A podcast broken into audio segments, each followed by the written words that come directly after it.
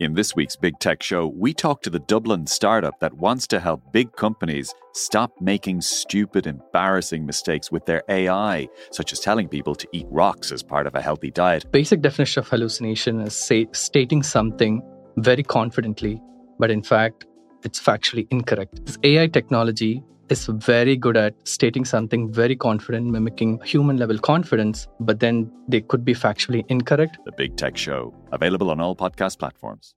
This week on Crime World. There was a Republican police from 1920. I mean, the IRA was effectively trying to run an underground government. And actually, there was a crime wave. 1919, 1920, there's a wave of bank robberies, post office robberies, robberies of individuals, robberies of pubs in Dublin and in rural areas as well. So the IRA tried to actually clamp down on that. They, on occasion, solving bank robberies and giving the money back to the banks. Now, I'm Nicola Tallant, and you can listen to my podcast, Crime World, wherever you get your podcasts.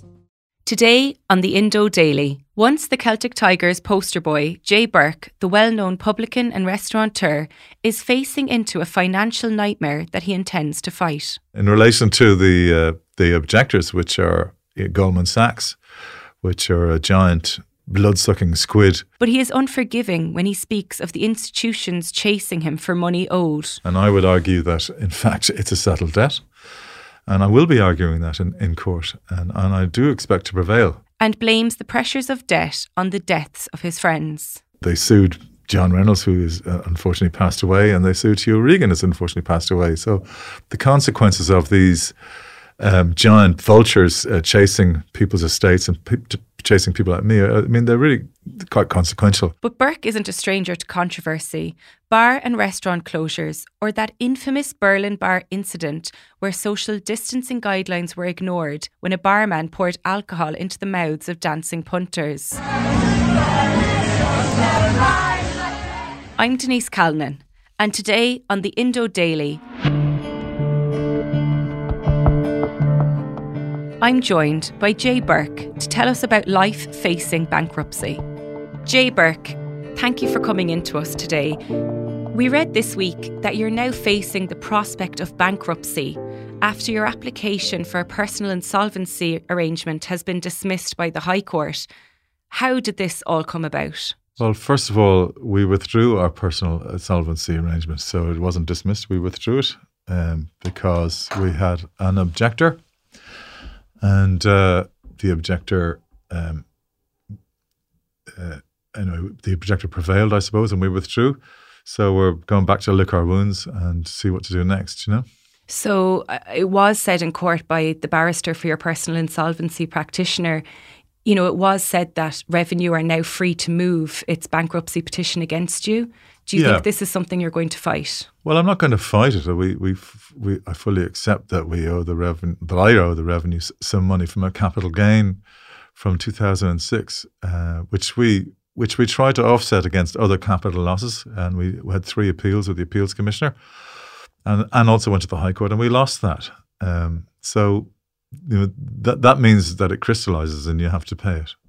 So it's like you either pay it or you don't. so I suppose I'm going to make an attempt to pay it um, and do a deal with the revenue. Yeah, and and and, and that'll be that. Uh, in relation to the uh, the objectors, which are Goldman Sachs, which are a giant, you know, blood sucking squid. Um, I mean, they they took over a, a, loan book from Bank of Scotland, uh, where we, I, me and my partners in the Bellinter House Hotel, settled the debt there for three million, and everyone got a full a letter of full and final settlement except for me, and I would argue that in fact it's a settled debt, and I will be arguing that in, in court, and, and I do expect to prevail. You know, they sued John Reynolds, who is uh, unfortunately passed away, and they sued Hugh Regan, has unfortunately passed away. So the consequences of these um, giant vultures uh, chasing people's estates and pe- chasing people like me, uh, I mean, they're really quite consequential. It's incredibly sad, and you know, in my in my view, uh, I mean, having worked with both of those men, they would have had a lot more to contribute. Uh, you know, they're both fifty and they had a long way to go and it's, it's, it's incredibly sad. And how are you personally faring at the moment, Jay, and your family in this situation? Well, I, I think it's incredibly unpleasant. I mean, obviously, you have to put everything in context. We're not, you know, fleeing our homes or, you know, millions and millions of poor Ukrainians have lost all their possessions and their homeland and their culture and they're scared to death. And so, you know, that certainly hasn't happened to me. But I certainly don't I don't enjoy it. And I certainly don't enjoy the the untruth that is that the, it, that the, the Bellinter debt is not a settled debt. It is a settled debt. And I will be proving that in the High Court in due course. So it is, to put into frank words, it's a stressful situation at the moment. I think it is, yeah, it is. I mean, I've worked very hard for a long time, and uh, at the end of at the, at the end of my fifty fifth year or fifty sixth year, I find myself in a pretty pretty difficult position. H- however, you know, let's get context here. You know. Yeah, Jay, like you're quite a well known person, and you've had plenty of business interests in pubs and restaurants over the years and you have been credited with bringing you know a sense of buzz and nightlife to Dublin city centre and to Cork and Sligo and other areas can you tell us a little bit about those early years like what you remember of it and they must have been quite fast living really well, I'm not sure if they were but I mean I think if you were think back to Dublin eh, and I started in 1988 it was a very different place there was very few restaurants and nightclubs and pubs and it had a very young population and it was sort of beginning to wake up and sort of go dancing a bit. And uh, I suppose I was lucky enough to be of a certain age and to get involved at the time. And uh, I mean, it was very exciting in a sense. Um, I mean, Dublin was was only at a million tourists. It was, it was quite quiet at night compared to what it is today. I mean, we've 10 million tourists now and huge amount of more people working and dancing, and you know, so the nighttime economy sort of it gives people who are young people who are working who are growing up who are in college a bit of crack, and it's an important part of the city.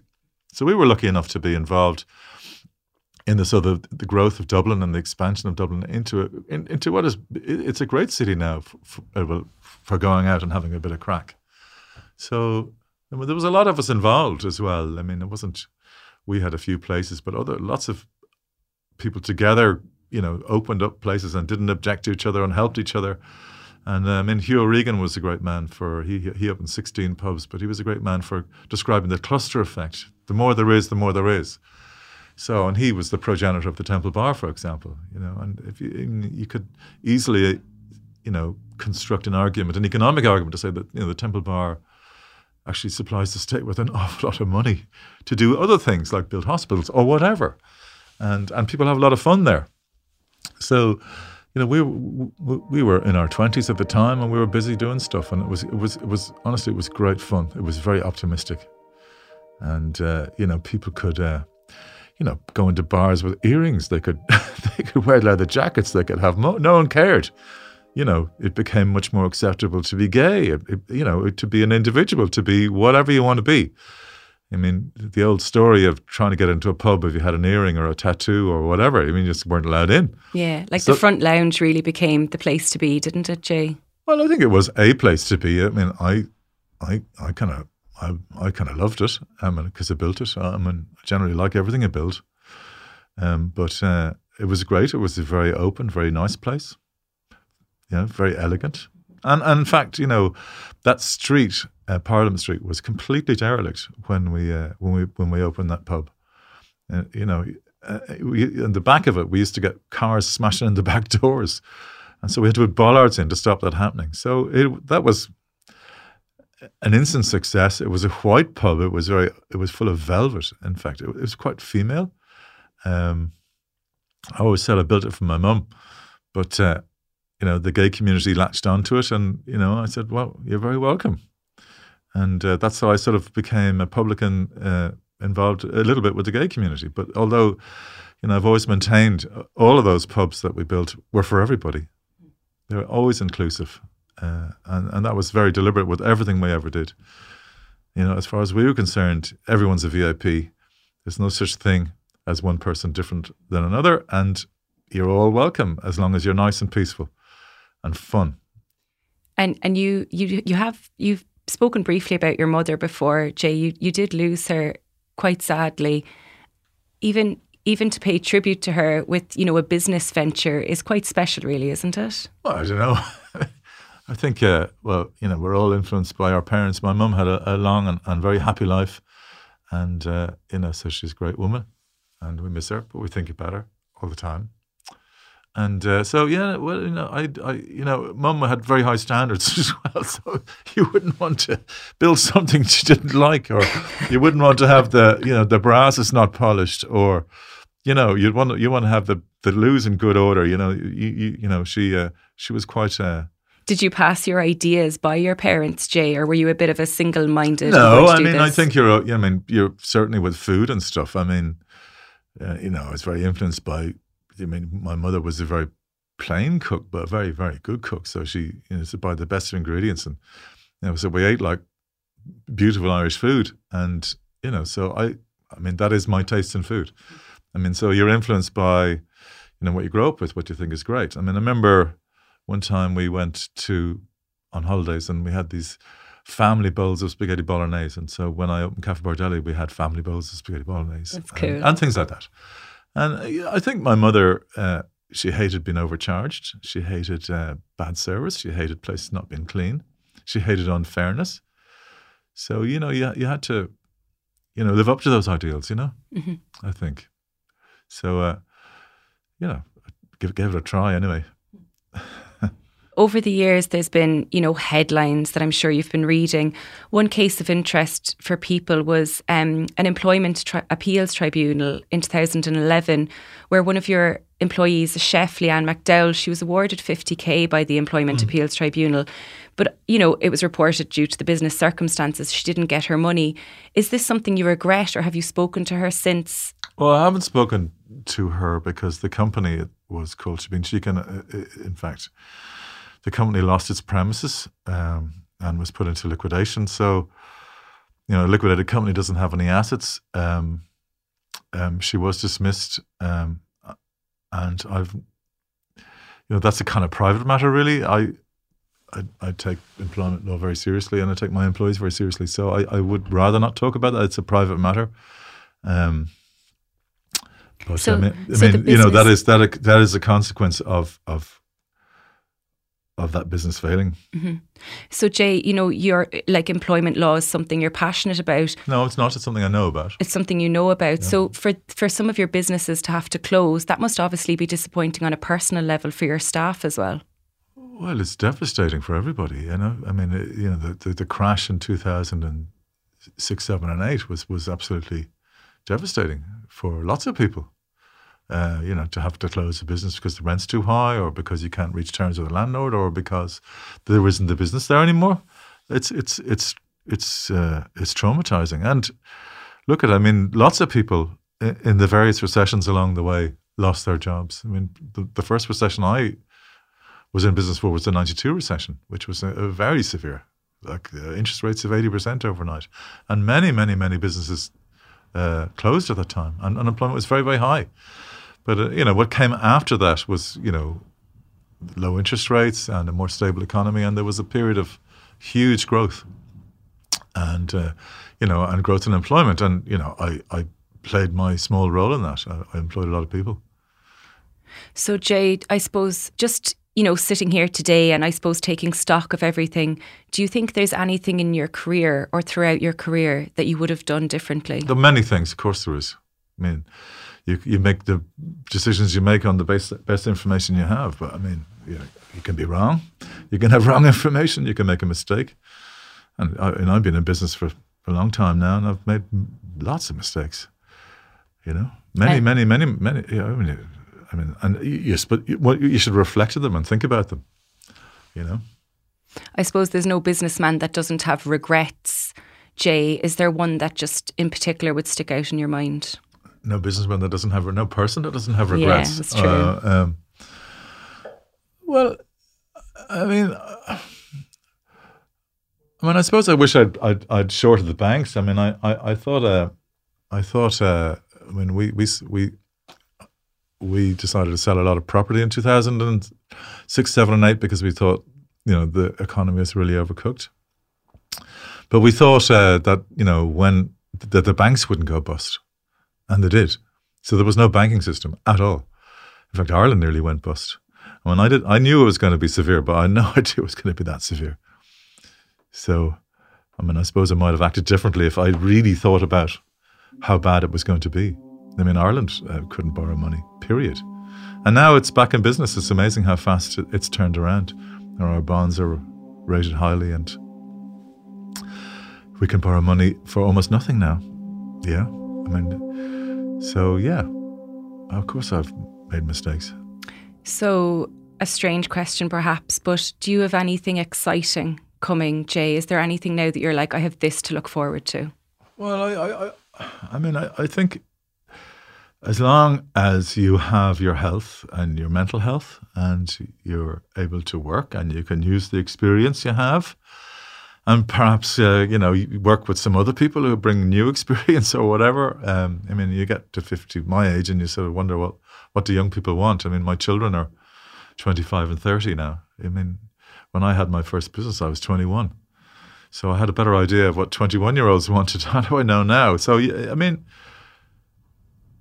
I like people. I like working with people. I, I still love architecture. I love buildings. I love the process of building.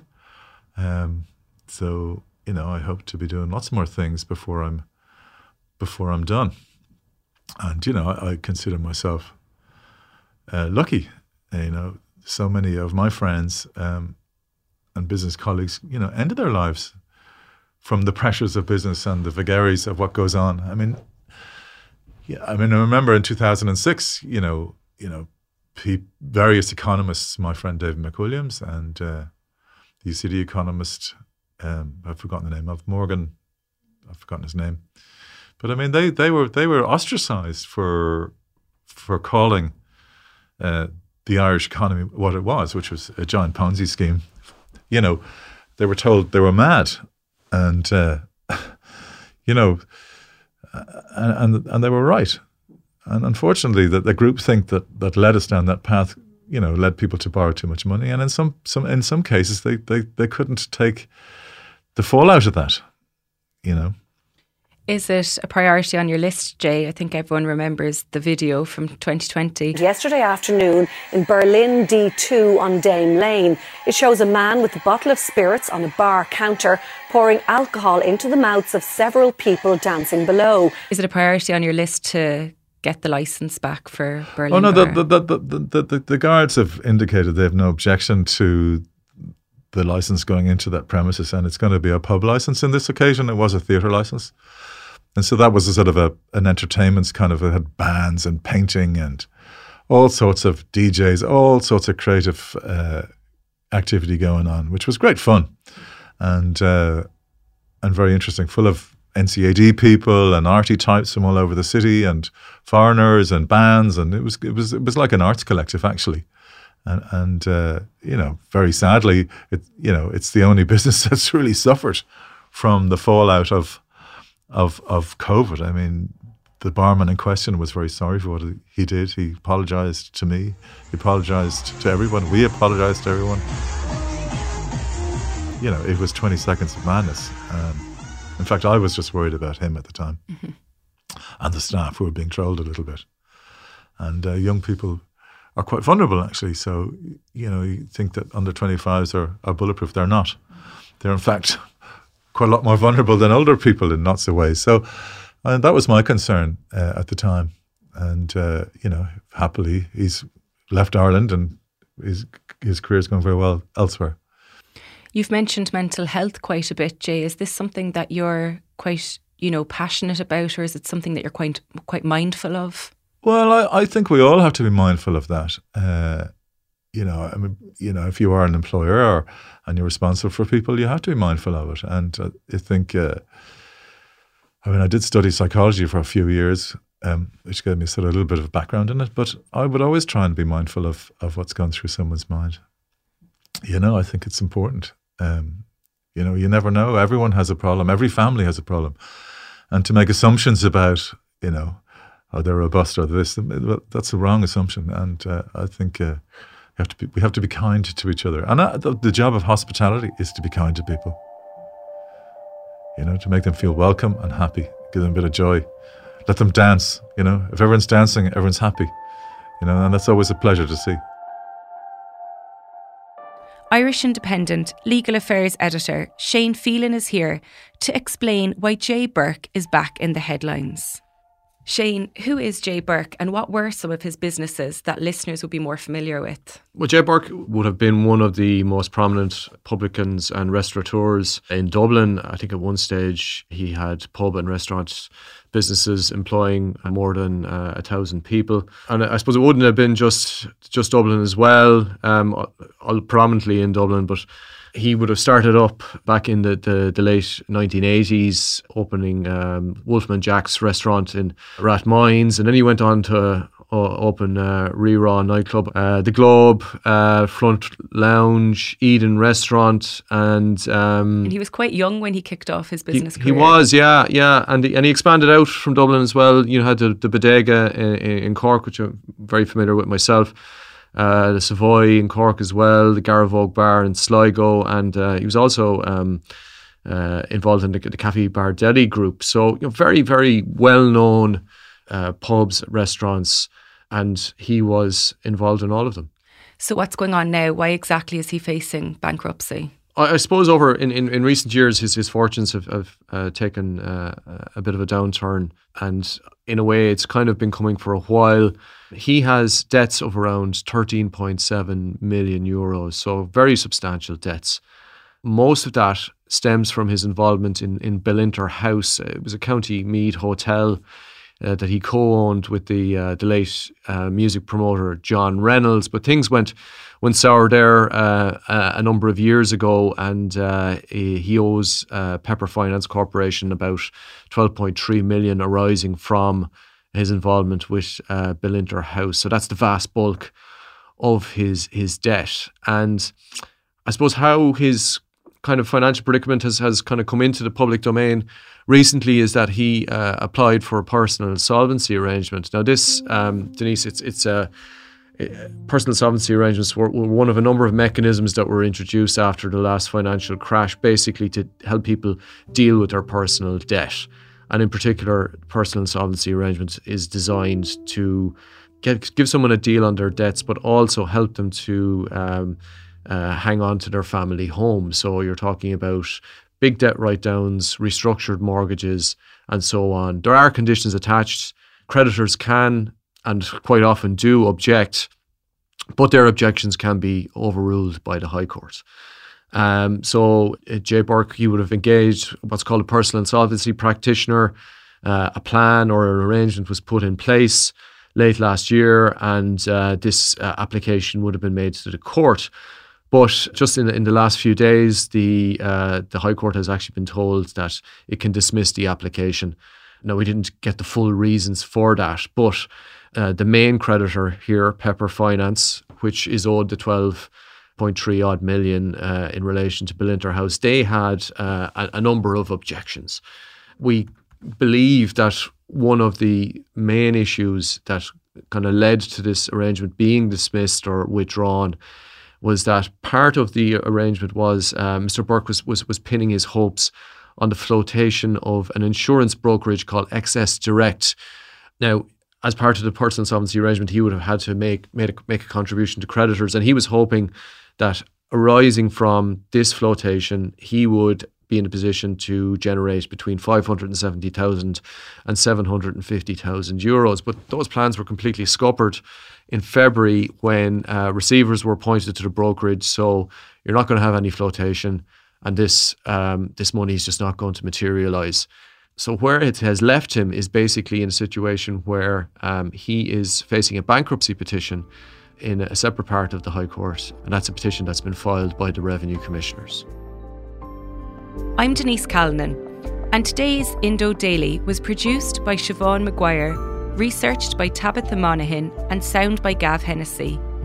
Clips are from independent.ie, Berlin bar footage from Twitter user at Antune619. If you enjoy the Indo Daily, don't forget to like, follow, and leave us a review.